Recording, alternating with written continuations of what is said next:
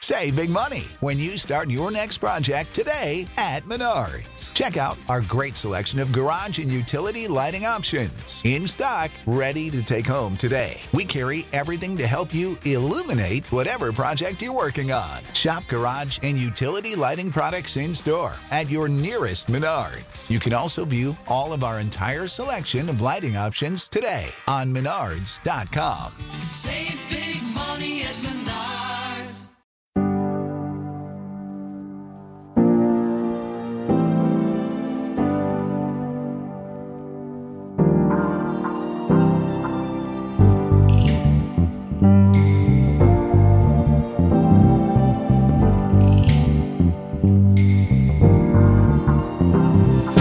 Welcome back to Unfeigned Christianity, where we seek to reconcile our human experiences with God and His Word so we can love from a pure heart of good conscience and sincere faith. We are in the middle of a four part mini-series on how to read the Bible. If you missed any of the previous episodes, go back and check them out.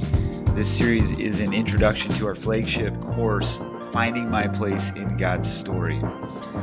Last time we discussed why the Bible is hard to get into and some problematic approaches we tend to bring to reading the Bible. The episode before that, we looked at how the Word of God is a message, the whole message of the gospel, and how the Bible is a collection of writings that are organized in such a way to tell a story that communicates the message of the gospel. The Bible is not a reference book, it's a story.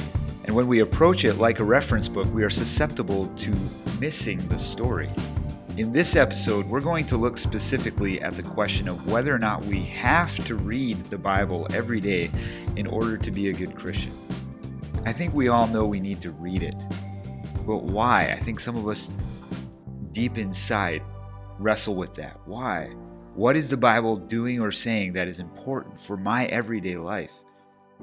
Before we get into this, if you are not already subscribed, please subscribe both to this podcast and the YouTube channel, as well as our email list. Through our email list, you will find out about way more of the different work that we do uh, blog articles, resources that are made available, as well as podcasts and videos and all that. This podcast is made possible through our members at Unfeigned Christianity on Patreon.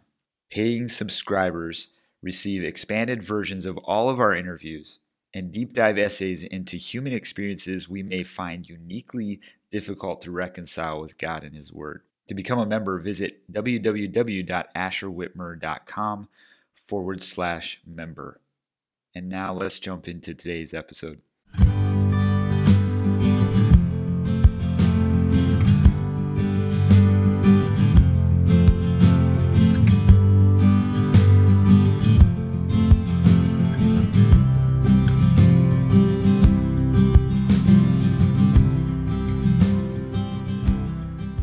Since the Reformation, Protestant Christianity has emphasized the Bible and personal piety, oftentimes at the expense of the sacraments and disciplines such as caring for the poor and vulnerable. Some people seem to really know their Bibles, but not necessarily Jesus. If the Bible is about Jesus, shouldn't spending time in it make us look more like him? When those kinds of people are the ones emphasizing read your Bible every day, it can be hard to see why doing so is important. Another part of what might lead some of us to ask how important it is to read the Bible every day is because many of our Christian traditions have emphasized less than helpful reasons for reading the Bible every day.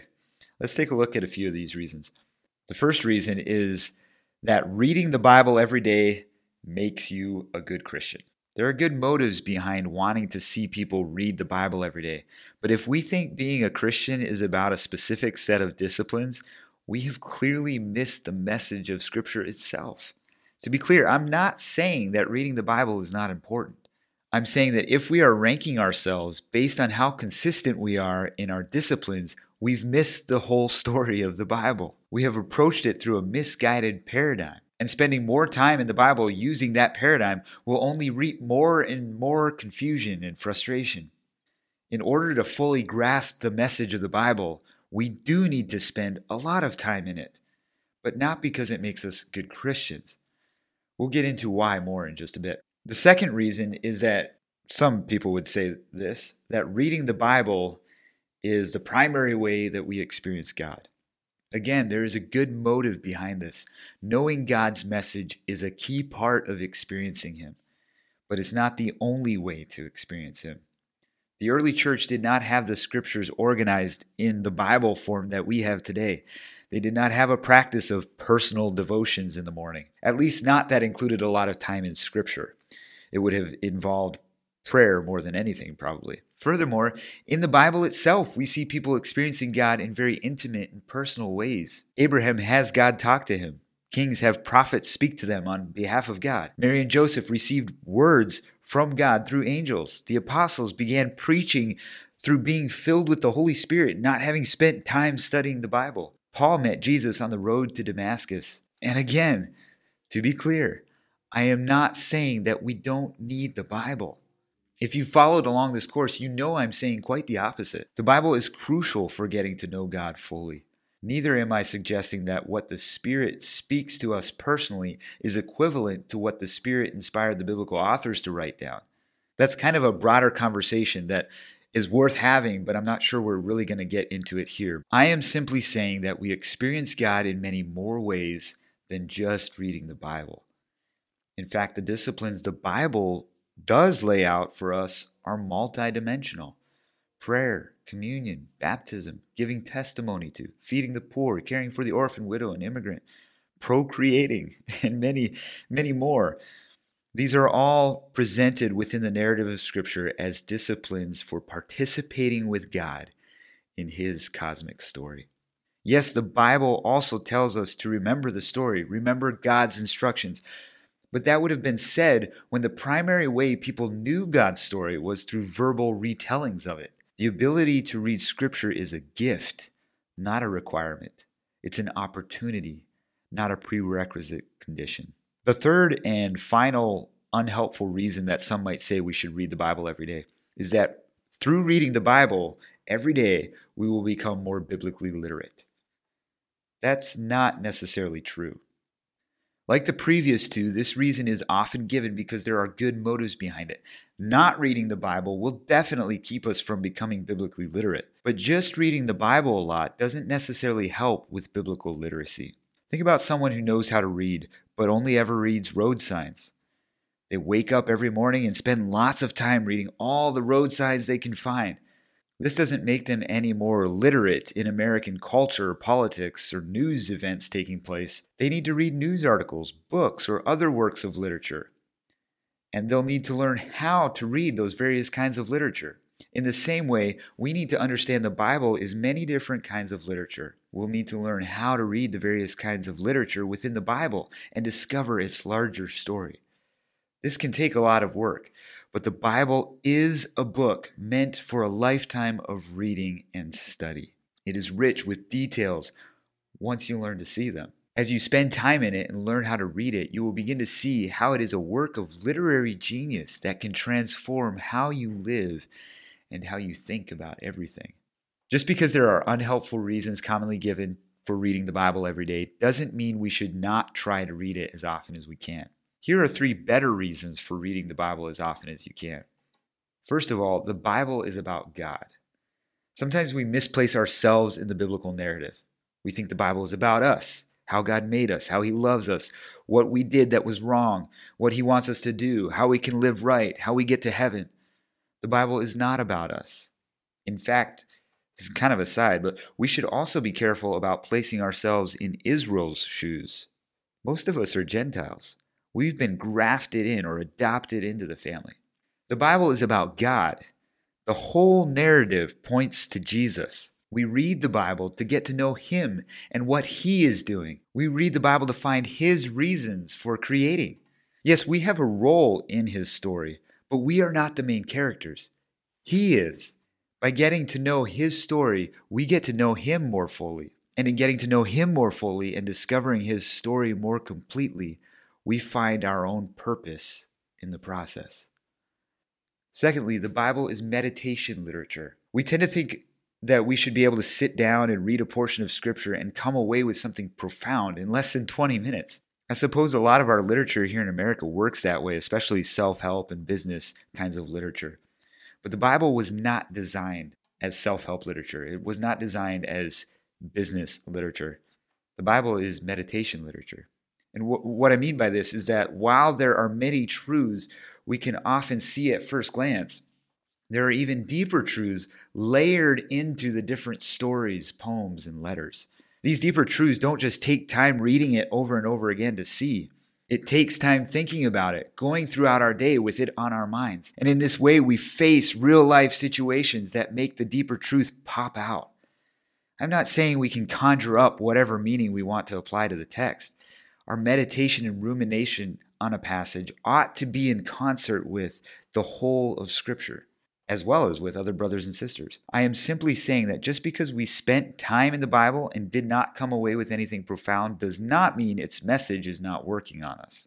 And this is one reason for coming back to it as often as we can. Lastly, the Bible is wisdom for life. I think we all know there are many life situations that the Bible speaks into. But as we discussed in previous episodes, if we come to the Bible specifically looking for answers to life experiences, we will miss the story and its message. The way we find answers for life's situations is by sitting in the text and meditating on it. Wisdom literature means that the more we read it over and over again, the more it shapes the way we think about the world. The more we meditate on it, the more we will instinctively know what to do in various situations we face today. Situations the biblical authors never imagined we would face. So, reading the Bible every day doesn't make you a good Christian in the sense that God feels more warm fuzzies about you than someone who doesn't read the Bible every day. But reading the Bible every day does help you better learn what it means to pursue life and what that looks like in everyday situations. So, how do you develop a life giving habit for reading the Bible every day? Maybe you're sitting here thinking, I've tried this, I've, I've done it several times, I've tried, and I, I just I don't get anything. I'm, I'm, it's not helpful. I'm not sure how to do this. What does it look like to spend time meditating on the story and absorbing its wisdom? So, there are six things I'd like to lay out just here in closing as we wrap up this episode. They're not brand new things, but hopefully, in light of some of the things we've discussed, you're beginning to see even these suggestions through a new light. Again, God's not looking up thinking, oh man, you're not spending time with me. Or, oh, you didn't get anything out of it. And so you got to go read your Bible. You got to go clock in your time. That's not that's not the posture God has at all. He's just, hey, this is my story. I want you to get to know it. But you're going to have to spend time in it in order to get to know it. Come, come hang out with me. So, the first thing for developing a life-giving habit is to make time. Don't just wait for a good time. Make time to read. Set aside time when you can be quiet before the Lord. Whether that's in the morning, that's kind of my preferred time, but maybe the afternoon is better. There have been periods of my life where afternoon on lunch break, or even afternoon soon after I got back from work or something, was the best time where I could be fully alert and awake and yet quiet also. So, whatever time of day, middle of the night, whatever, evening, whatever works best for you, schedule it, make time for it. The point is not necessarily to read a lot at one time, but to be able to get quiet and hear the message. The second thing is to pray as you read. Reading the Bible is about deepening our relationship with Jesus. Reading is one part, but praying takes it even deeper. I have experienced God more through prayer than I have through reading. I am not saying that I've not experienced God in reading the Bible, but I am saying that I experienced Him even more when I took it deeper through prayer. A third way is to read small bites and meditate on it. This is this is the one I like. I struggle to, to read or be able to engage any text for a long stretched period of time. So to take a verse or two and roll it over in my mind and heart for a while, that does something to me. It, and it's also kind of freeing, like to realize I don't have to grasp it all right now, but I'm going to take this this passage. The other thing that I've found is there's a lot of the Bible that when you try to take a little passage, it leads you to asking more questions, and, and you end up keep reading. But the point isn't speed. The point isn't amount. The point is hearing what the story is communicating. The fourth way of developing a life giving habit of reading the Bible every day is the exact opposite. Read large chunks to grasp the overarching story. Taking time to read large amounts in a short period can clarify the overall story God is writing. And I discovered this when I started Bible college and I was forced to read a condensed version, condensed in the sense of it we went through it quickly. I couldn't just pause and like make sure I understood everything. It wasn't condensed in that we skipped sections. I read the whole thing in a short amount of time. And all of a sudden I saw some of these themes jumping out that I hadn't seen before. A, f- a fifth way is to listen to audio Bible. We catch different parts when we listen than when we read. Have you ever noticed that? The message works on us both as we read it for ourselves and as we listen to it. Many of the first century Jesus followers would have learned this story by listening. And then, sixth and final way of developing a life giving habit for reading the Bible every day is to talk with others about what you read. The Bible is meant to be studied in community. Don't try figuring tough things out on your own.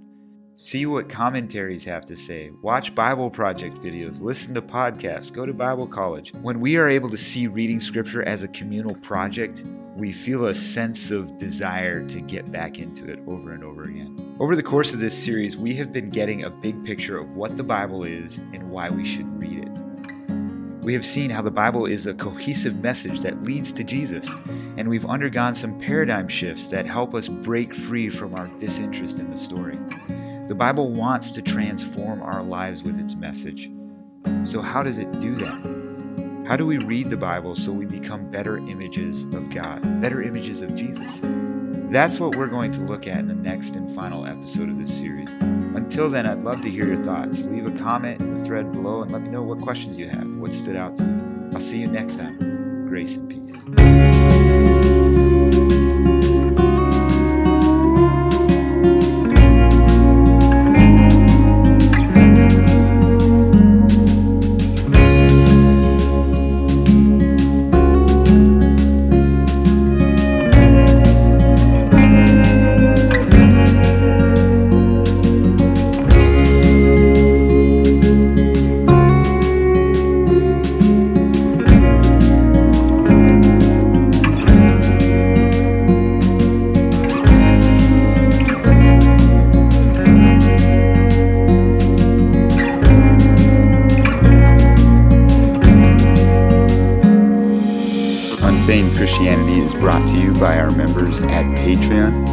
Like to receive in depth essays into various issues that as Christians face and how to sort through them in a way that helps us love God and others with a pure heart, a good conscience, and sincere faith, then consider becoming a member at Patreon. Along with these deep dive essays, you will receive expanded versions of all our podcast interviews. To learn more about becoming a paid subscriber to Unfeigned Christianity, visit www.asherwhitmer.com forward slash member. And if you'd like to learn more about me, maybe you're not very familiar with who I am and what I do, just go ahead and visit my website, asherwhitmer.com. That has everything. That has my book, that has my blog articles, various other resources available to check out as well, including two networks I am currently a part of. The first is called the Restorative Faith Collective, where we have conversations around race, perspectives, and relationships in an Anabaptist context at restorativefaithcollective.org, as well as the Kingdom Outpost, where we look at how do we live as Jesus' nation in the world today.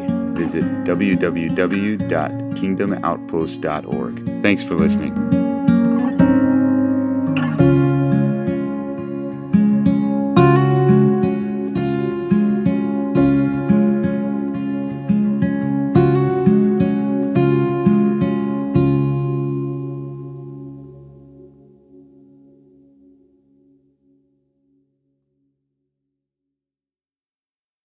Save big money on everything for your next project at Menards. Spring is here, making it the perfect time for outdoor projects. Suncast storage sheds are an excellent solution for protecting outdoor lawn and gardening tools. They're easy to assemble, and the all weather construction provides water resistance and UV protection. Save big on Suncast storage sheds. View our selection of Suncast products today in store and on Menards.com.